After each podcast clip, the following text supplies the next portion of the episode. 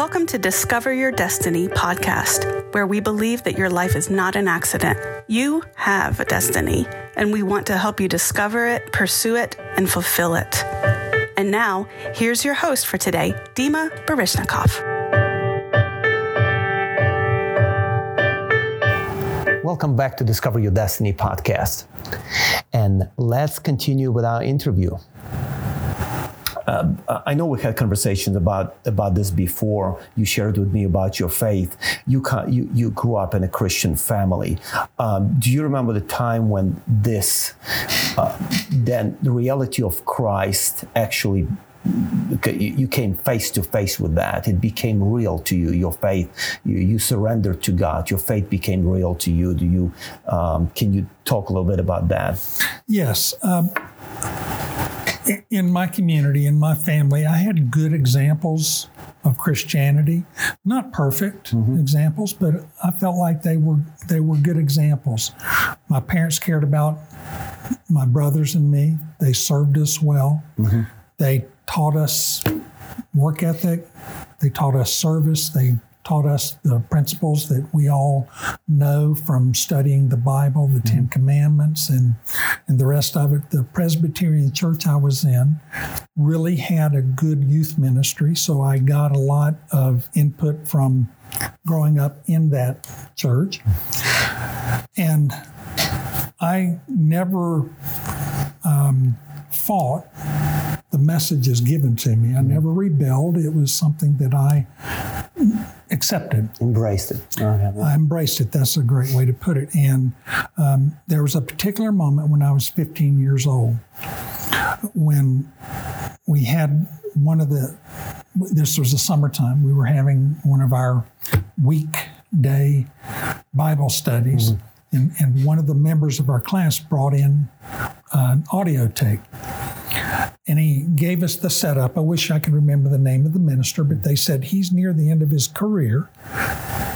It had been taped mm-hmm. decades before, and that tape was since this ministry minister was so revered, it had been copied and mm-hmm. sent on. And my friend got a copy of it, and he played it for us. And as this minister is talking to the audience, he said, If I asked you, are you in college or not? It's a yes or no question. Mm-hmm. You know the answer to that. At the time, I wasn't in college, I was in high school, and I knew clearly what the answer was. He said, Same is true if I asked you if you're a Christian. Because you accept Christ as your Lord and Savior, that means you're a Christian, and it means your destiny is heaven. So there's no question about whether or not you're a Christian or whether or not you're going to heaven if the answer is yes. So I ask you in the audience are you a believer? Is your destiny heaven? Mm-hmm. And I knew at that time that I had accepted Christ as my Lord and Savior, and that I did have uh, ultimately a, a, final home of heaven. Mm. So, um, as a 15 year old, yeah. I understood enough to accept Christ as my Savior. Uh, I like how he put it. It's a yes or no question. You know, it can be anything you can be. If you're not sure, it's probably no. You know, you you, you got to be sure. And uh, um, so you responded to the um, call of God at the early age, basically, to follow Him. Um, so when God led you into this career of a, a, police officer. What what can you tell us about what is your favorite aspect of police work? Mm, that's a great question. Um, well, I got into it because I wanted to serve. I wanted to actually make people's lives better, mm-hmm. help them. And as a young officer, I believe largely that was to protect the good citizens from the bad mm-hmm. citizens. And some of my early interactions with the, the criminal element, there was there was conflict because I wouldn't back down. I was a, a, a, a young, strong kid in law enforcement, and people really couldn't bully me or threaten me. But as time went on, I came to realize that that, that person that is so bitter and angry that they are capable of committing a crime and harming somebody else likely was a victim themselves. So as time's gone on, I've realized everybody at the scene mm-hmm. is a victim. Now I have to protect that true moment on the spot mm-hmm. victim from that person that may be harming them or threatening them. But when all is said and done, my ministry is to everybody in mm-hmm. the room. And when I finally understood that, it's still not too late in my career. My perspective changed a little yeah. bit on that. So um, I, I, certainly have a heart for that victim mm-hmm. because they should not be taken advantage yeah. of. But if I understand what led that suspect to that moment, mm-hmm. they they likely need need some support too. Yeah, they they need some ministry too. That's a minister in you. Yeah. Uh, that's a not only approaching your job as a set of requirements or a set of rules. That's what you do. This what you don't do. You you you, you trying to serve every everybody. I'm just uh, I'm just uh, um, reminded about when Jesus died on the cross. He said about about the, the very people that put him on the cross. He said, Father, forgive them, for they know not what they do. Uh, and that's um, and that's when you see spirit of Christ in people when can we love and try even to minister to people that not necessarily likable in the moment or you know many people may be hating them and maybe they deserve that hate but still Christ in you enables you to um, love them and even having a desire to to help them or understand them where they're coming from. Um, I think it's needed in every work, whatever we do in life. That that kind of attitude is needed very much. So um, in your in your work, what um, connection do you see between your faith and your work, and how have you been able to use your faith in doing your work? Well, um, a great question. When I first got into law enforcement, I thought the skills that I have are well suited for law enforcement, and faith is a part of that. But the longer I was in law enforcement, and it, this year it's 42 years. Mm, wow. The longer I'm in it, the more I realize that everybody on that scene mm. needs ministry. And my job is not to be a police officer and then when the time is convenient be a minister or or portray Christ mm-hmm. as well as I can. I mean we're all flawed and yes. I've had plenty of failures, but the, the time is not it's not a separation. In that job, on the job, I can be Christ every day and how I make decisions, how I interact with mm-hmm. people, how I um, accept people for yeah. their strengths and weaknesses, their shortcomings. Mm-hmm. And um, once I truly understood that and realized my ministry is not to tell people what I did in law enforcement the next day, but to be Christ in the moment. Mm-hmm. It changed a little bit the way I interacted with people. Sometimes we wear different hats in life, but you can't forget your Christ hat at home. That hat is being worn, you wear it all the time. You Amen. can't take it off, can't compartmentalize that. So if you're a police officer, you're also a believer, you're a Christian, you're a follower of Christ while you're a police officer, you know, and so um, 24 7. And I, I, love that attitude when you, and I love your response when you said that when I'm a police officer, Christ still lives in me, and, and I have to show Christ even when I'm when I when I do my my my job. The, the way you just phrased that, Yeah.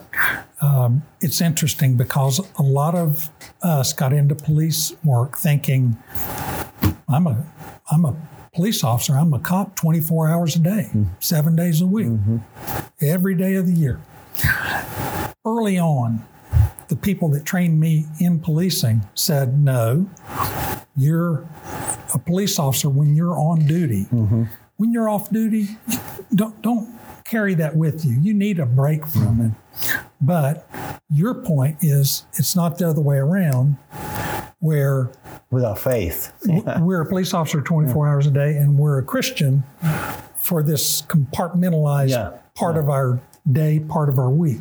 Yeah. That is 24 7. Absolutely. and, and and a lot of people have this attitude that they have Christianity. It kind of it, it's kind of compartmentalized in their life. They they talk about God.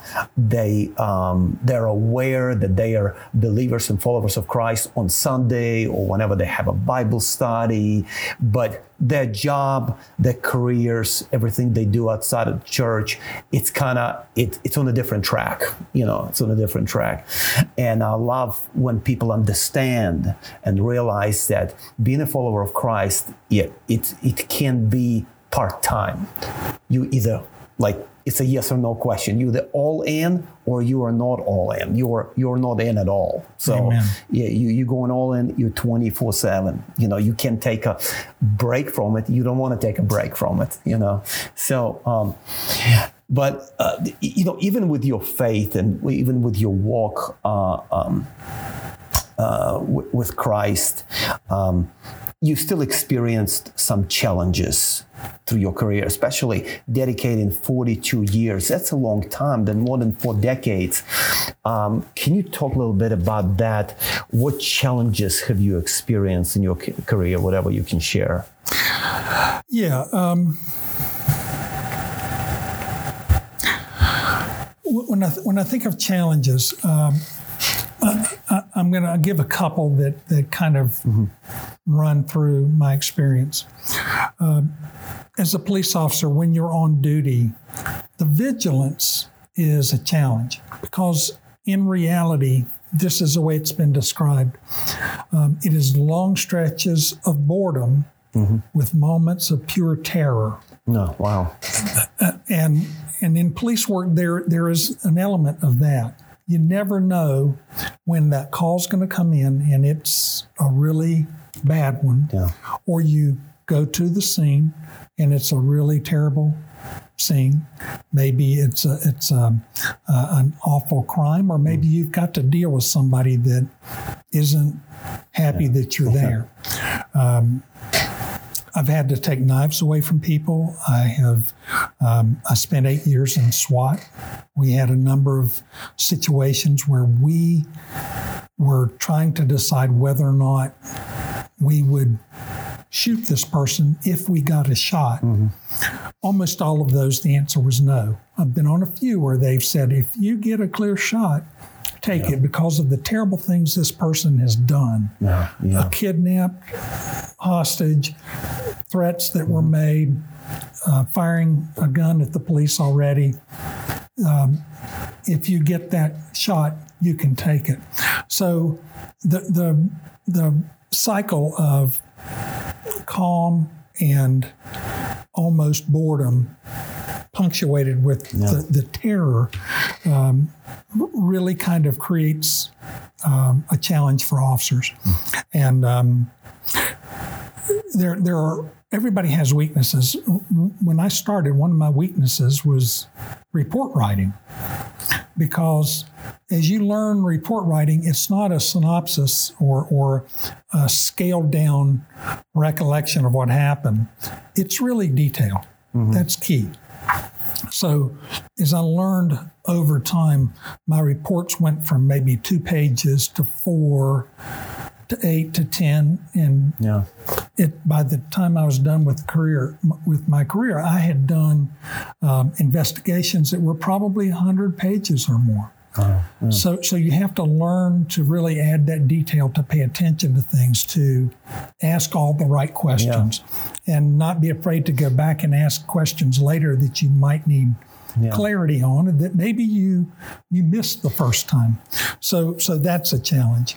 Um, one of the things that I've noticed in, in my own particular life is how I am wired, how how I treat people. It's a struggle to think others are going to treat me differently. But what really helped me understand that is to realize that other person that might be willing to harm me thinks I'm willing to harm them. Mm-hmm. So we're both coming at the situation with two sets of values. And the best way for me to deal with it as a police officer is to be understanding that that person could have wrong intentions. They could be somebody that wants to hide the truth, somebody that wants mm-hmm. to harm me, somebody that's harmed somebody already, and they don't want me to find out. Yeah. So I, I have to be an investigator at the moment and think through those things. Yeah. Um, Those are some serious challenges. You know, when you when you talk about reporting, and uh, um, talking about those moments of terror that you can, it, it may be all quiet and suddenly something happened, but when you're reporting, don't you have to relive that in your mind? What happened? You know, it's not something you you saw one time and then okay, we're done with it. And when you leave that scene, you're done. But then you have to write a detailed report. It means in your mind, you have to remember, analyze that, and in some way relive that again. And uh, I'm sure it puts some uh, emotional stress. And, and that's kind of leading me to another question that I had kind of relating to the pr- previous question. How do you deal or how have you dealt in your career with stress? and fear and fear uh, i'm not talking about like uh, running away from something but every person has fear and a little bit of, uh, anxiety how did, how did you deal with that Uh, and that's that's a great question. Um, we we have learned through a number of formats, trainings, that we're, we're going to deal with critical stress incidents mm-hmm. that are going to be difficult to work through. But if we understand what we're experiencing, it helps. I'll give you a small example. In a really terrifying situation, we have a physical reaction. Mm-hmm. Our body dumps adrenaline. yeah And when it dumps that adrenaline, you, you go from standing calmly to shaking. And a lot of people equate that shaking with fear. It's not necessarily fear. And in law enforcement, largely it's that adrenaline dump. Your body is trying to maximize its ability to address this really awful situation. Um, a person with a knife. And I could tell you stories about those situations. Somebody that um, has killed somebody and we're trying to take him into custody. Um, your body will shake. And, and when you're, you're done with that, you think, okay, well, the, the terror part is over. Why am I still shaking? Some people think, well, I must be afraid. I must be a coward. That adrenaline keeps pumping. No. And it'll pump, and it, it takes your body sometimes three days to get all that out. So understanding those things is helpful. But for me, um, I have to go to faith. And one of the things our Lord teaches us through Paul's writings is, is that no situation will come before us that we are not capable of managing through Christ. yes. 1 Corinthians 10 13, I believe. Um, and if, if we understand that, and if we truly believe that God's going to take care of all those situations, and I've seen that over and over and over in my life, I haven't had um, th- those moments where, in reflection, it, it, it wore me down. I take that to Christ. I have other interests beyond police work. Uh, I've got a, a, family that is second only to my mm. faith. So when when I list my characteristics, who I am, I am a Christian. I'm a husband. I'm a father. I'm a brother. I'm a son. I'm an uncle. I am these things. I am a friend. I'm, I'm those things before I am what my career is. Yeah. Law enforcement has been good to my family and me. It's provided us a, a way to make a living. Mm-hmm. And here, getting ready to retire, I'm in a position where Karen and I, my wife, we don't have to work. Mm-hmm. And, and that is a remarkable blessing. Yeah. Unless things change, and God mm-hmm. may have a different plan. But um, at, at, this point, we're healthy. Mm-hmm. We've we've got everything we need. This career has provided that for me. Um, so I don't I, I don't go home at night and have some of the struggles that people do, and I praise God for that. Yeah. He also allows us to experience what we are capable of managing, and because of the things that I have not experienced, I think God's been protective. So your faith all of these uh, these things, your faith, your family, helped you to uh, uh, help you manage through these times of stress or something you experience because, um, like you like you said, uh, when you go through this stress situation, it might linger for several days. So you we, we've got to learn. A lot of people they never learn how to deal with that, so it harms them for a long period of time and uh, either affects them mentally or um, even physically. And so we all need to know how to uh, rely on our faith and know that God will never put on us more than we can handle and rely on, on, a, on a help from, from God. Uh, um, while we're going through these times of stress, and uh, and you and you found that you you learned that how, how to do it. Um, uh, so can I don't know how much you can share about this, but what um, can you give us some examples um, of some tough decisions that you had to make in your career. Um, and what do you rely upon? And you i know you already touched upon that but some tough decisions where you really had to make and you had to make them. Nobody could make it for you. You had to make the decision. And uh, what did you rely upon in making those decisions? Um, great question when I think of those tough decisions, uh, there, there's kind of two different angles on it. One is um, that call at the moment how do I resolve this situation as an officer here at this scene? Um, a, a, situation that comes to mind. Um, I, I got a call right at shift change. I worked the midnight shift, and right at shift change, I was almost to the station to swap with the next shift.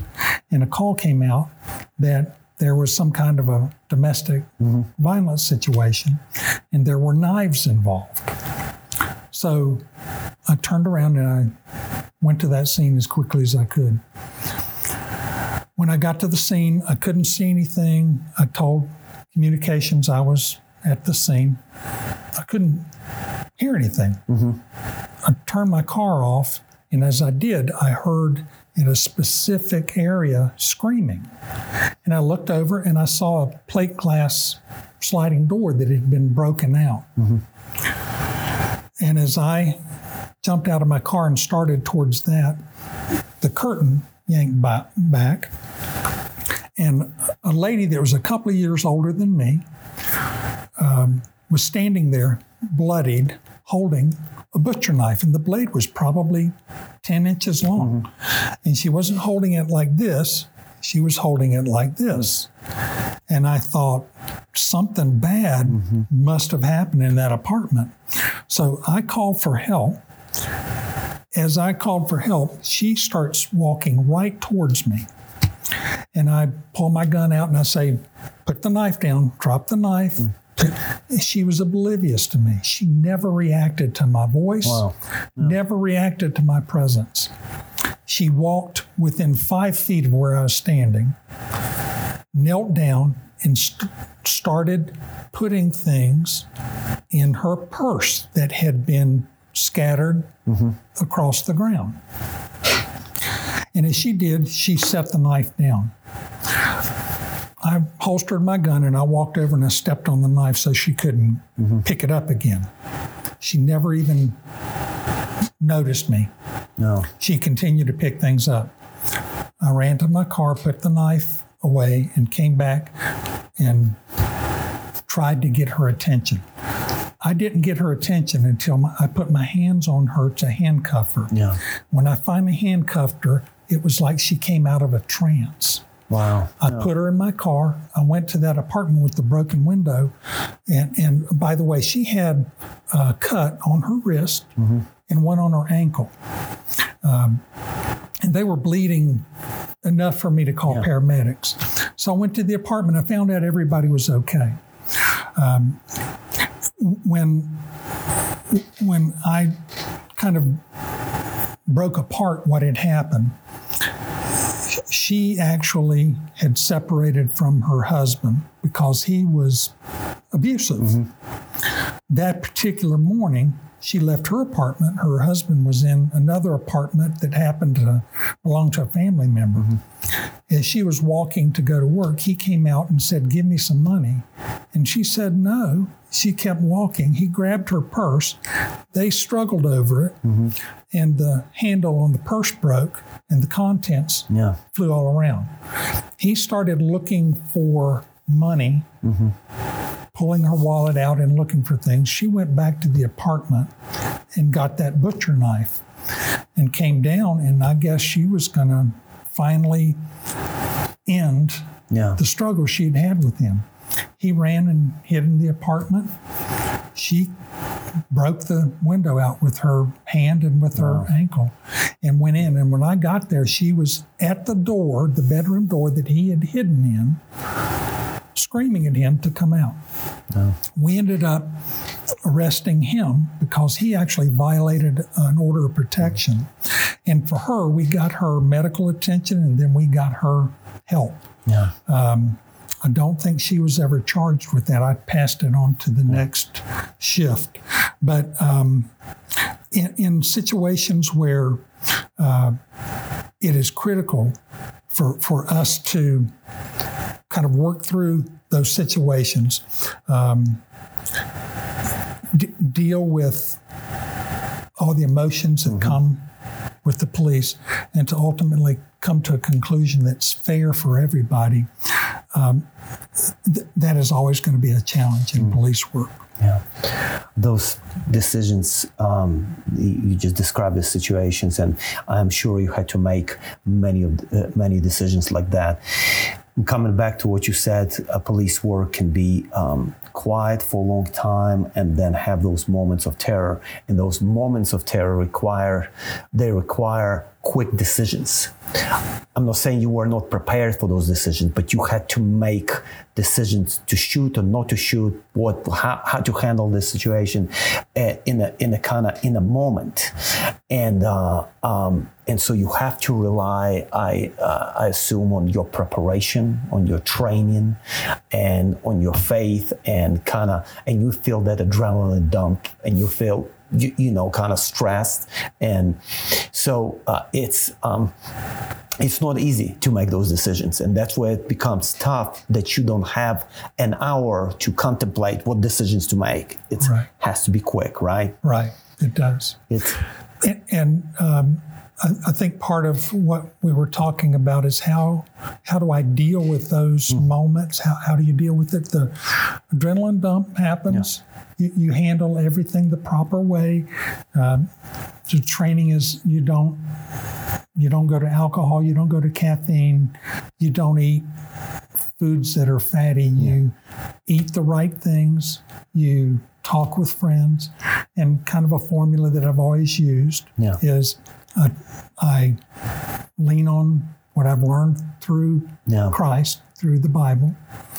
I lean on my family. And if I get to that point where I need that additional professional help, I've got Yeah. counseling services available. I've got ministers that I've used over Yeah. the years to help me get centered again, to help me put everything in perspective.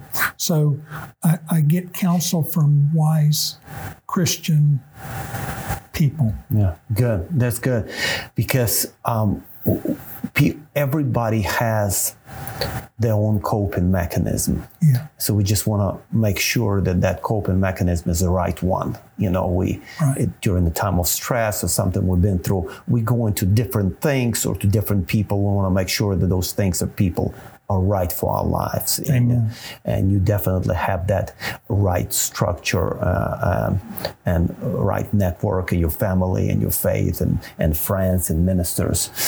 We will stop right here today, but we will be back with our special guest next time. And until then, always remember your life is not an accident, you have a destiny.